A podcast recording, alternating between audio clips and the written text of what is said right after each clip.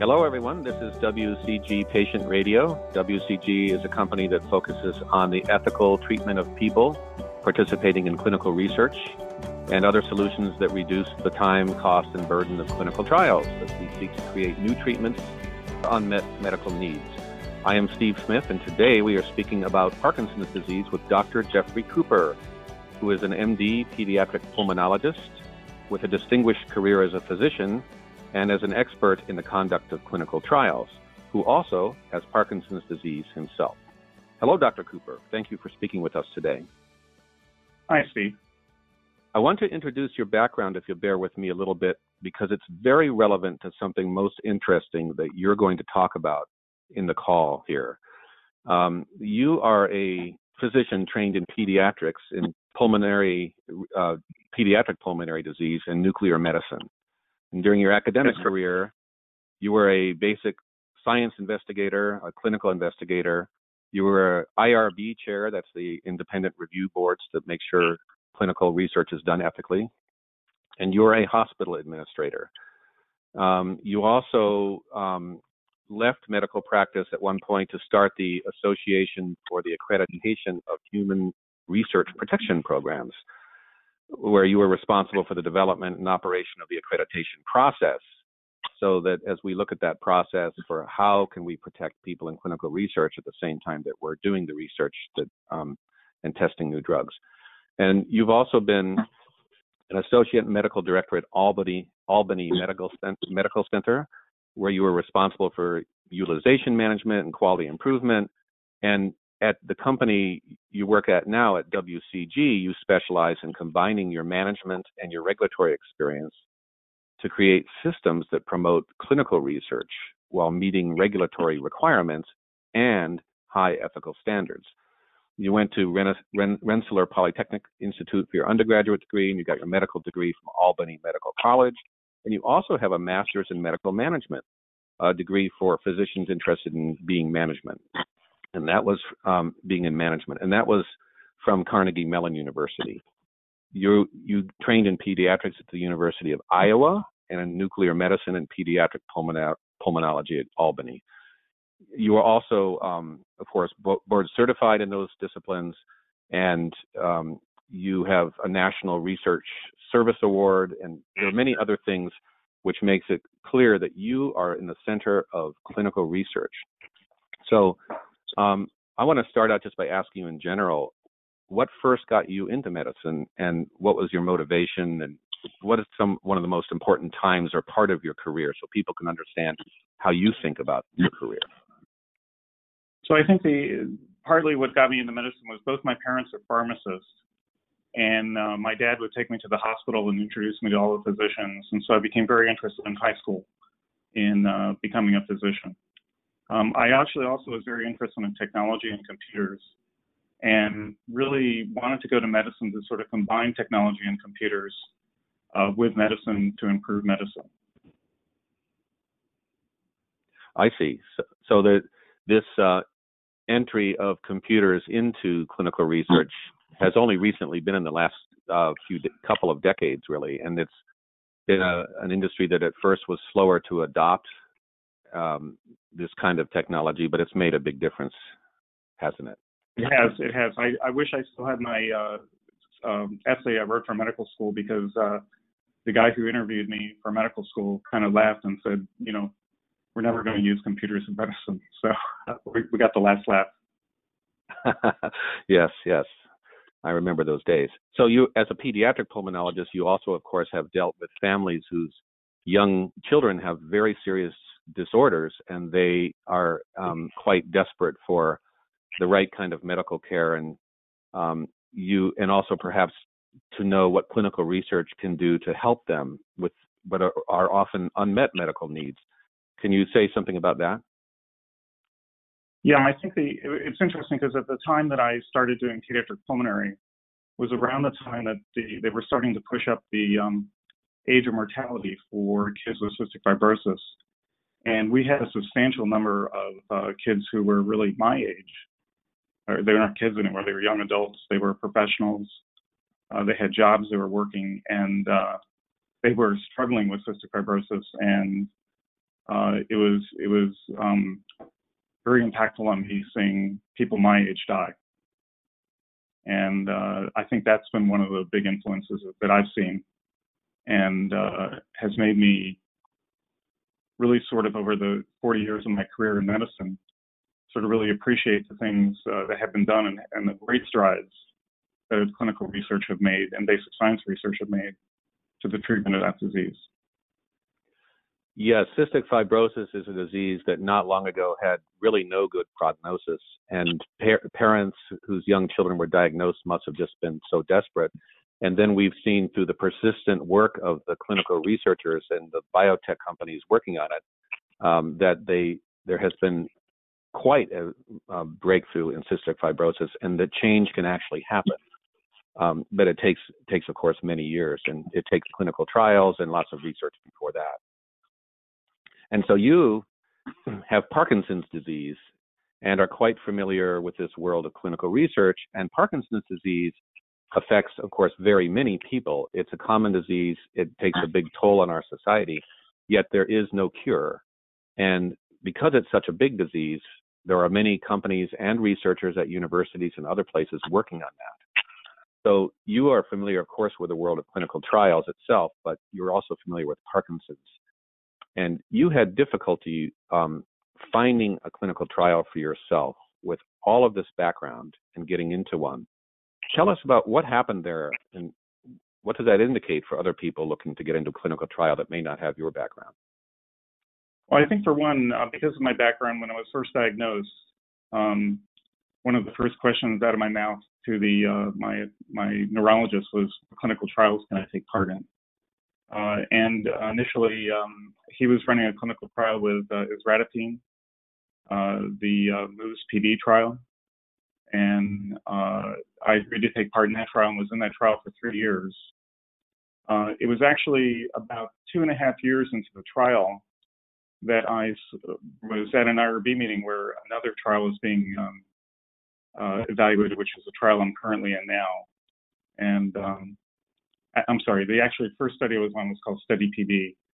The one I'm on now is called MOVES PD. I couldn't go on the MOVES PD protocol because I was still on the uh, uh, original trial. And I noticed that I needed to wait four months between the trials to participate. But when that time came, and I was off the uh, first clinical trial, I was looking for the second one. And I started looking for uh, sites that uh, I could go to. And I found um, a site listed on clinicaltrials.gov uh, that was local in the Washington, D.C. area. And I attempted to make contact with them, and um, I, I, couldn't find any uh, anybody to answer the phone. And I ended up um, contacting the IRB manager from the institution at which this was um, theoretically being done. And the IRB manager had no idea that the protocol was being done, had no record of that. So one, I was thinking, you know, I, I, I know from the IRB world how to find this stuff out, how to look up things on clinicaltrials.gov, and I can't find a local site to be able to participate in this trial.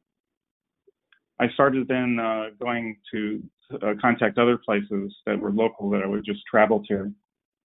Um, and I sent uh, emails explaining that uh, I had actually read the protocol, that I had the gene that was required to participate, uh, and that I had read the inclusion criteria and believed that I was a uh, met the inclusion criteria, and didn't hear anything from a couple states. Um, I actually uh, was going to use my inside connections. I talked with the uh, uh, it was a San- Sanofi study, Sanofi study, excuse me, and I um, talked to our business development guy and asked him if he knew of anybody at Sanofi if we had contacts and he did. And I was I was just about to call that person when I got an email from one of the institutions that uh, they were looking for subjects and would be interested in my participation. But it took a bunch of it took a fair amount of persistence, and I and all this during this time I was thinking, what do people do who don't have an intimate knowledge of clinical trials? What do people do who haven't made up their mind that they're going to take part in a clinical trial as much as they can to help other people? Um, and and so it became a very eye eye opening experience. Yes. So as people are talking about the how to get the unmet medical needs of Parkinson's addressed, we often think of the science and the medicine and the research.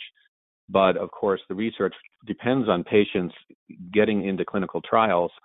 And I know that from what you're telling me, and also my own uh, relatives' experiences, that it's very common for Parkinson's uh, patients to ask their physician what clinical trials are there, or for the physician to suggest it.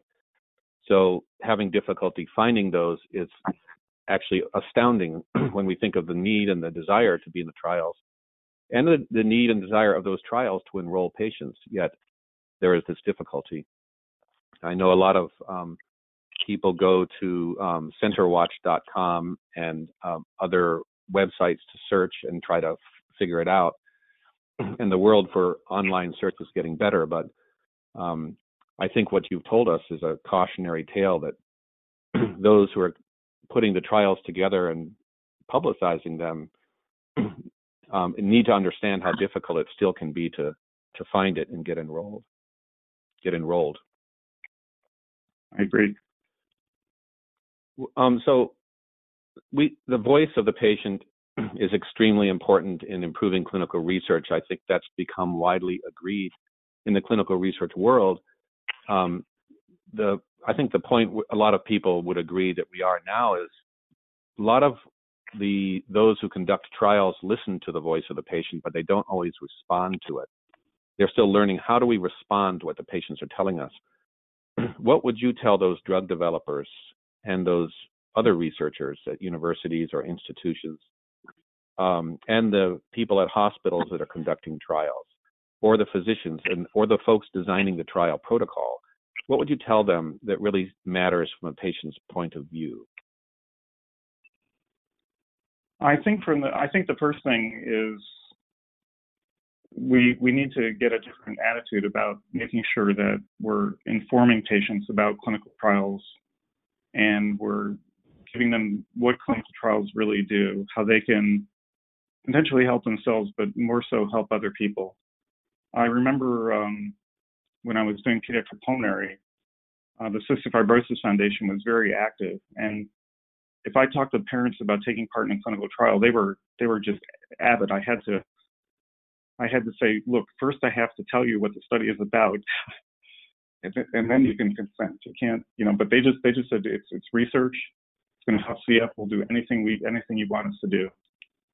And I think that that I don't see that in uh, adult medicine as much, and I see a lot of physicians who are in private practice who want to um, you know don't want to send their patients to get be experimented on. Uh, and so I think one first thing we need is to change the attitude and make sure that everybody really knows uh, what the importance of clinical trials are, how they can help, and how participation of everybody or, or, a, lar- or a, large number of people will, will help everybody in the long run.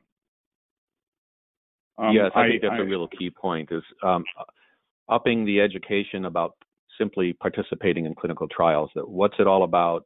The the myths, um, the the facts, so that people can make much more informed decisions, removing perhaps the fear or the stories that they've heard that may be not so well informed. And the um, of course the great contribution not only to medical research but for the patient possibly it's access to medicines they wouldn't otherwise get. Right. And I think, and, and also having a default that if, if you're a physician or a neurologist and you have, saying you have somebody with Parkinson's disease, the default is is to get that person involved in clinical trials. Even and even if it's just a even even if it's um, a basic science study of blood drawing or longitudinal follow-up, uh, at least get them involved in research so that everybody is contributing in some way. Yeah, so that's the, that's the note to to the physicians and the researchers to ask the patients to to invite them to suggest it that it's not just all the burden is on the patient to find a trial. Um, research has shown that a lot of patients just don't get asked, and the physicians don't bring it up. So that is mm-hmm. perhaps a place things should change. You have such a um, such a distinguished and multidimensional career And as Parkinson's has uh, entered your world, I think it, it uh, speaks to lots of people who also are um, in their careers and in their family life and things that they want to do. And although they have, uh, whether it's Parkinson's or something else, they don't necessarily want to now spend the rest of their time just sitting in hospital waiting rooms or um, being a quote unquote patient. Um, how have you uh, blended um, your um, treatment of Parkinson's and your um, your work and your life? Well, I've tried to basically do do the things that I can do to uh, stay healthy and control my symptoms in terms of taking medications, exercising, uh, being involved. Um, I'm at the point now where it's starting to kind of affect my ability to get a lot of work done. It's uh, um, it's very fatiguing to uh, operate a computer and answer email, and I used to picture myself as somebody who would be working until I was age 72, and uh, now I'm looking at myself and saying I, I want to I, I'm not going to be able to do that. Um, so I think I think my first few years of Parkinson's, I think it had very little effect, but it's starting to uh, catch up with me as the disease progresses. Yes, yes. Well, you uh, you have certainly um, highlighted today some of the key things that can move this um, needle forward, and speaks, I'm sure, to a lot of people who are also in mid-career and who want to continue doing what they do. And throughout our whole society, there's going to be great benefit if these um, things that you're suggesting can be implemented a, on a widespread basis. So thank yes, you very much for speaking with us today, Dr. Jeffrey Cooper. You're welcome. It was a pleasure. This has been WCG Patient Radio. I'm Steve Smith, and we've been speaking today with Dr. Jeffrey Cooper, MD, a pediatric pulmonologist who also happens to have Parkinson's disease. Thank you for listening, everyone. Goodbye.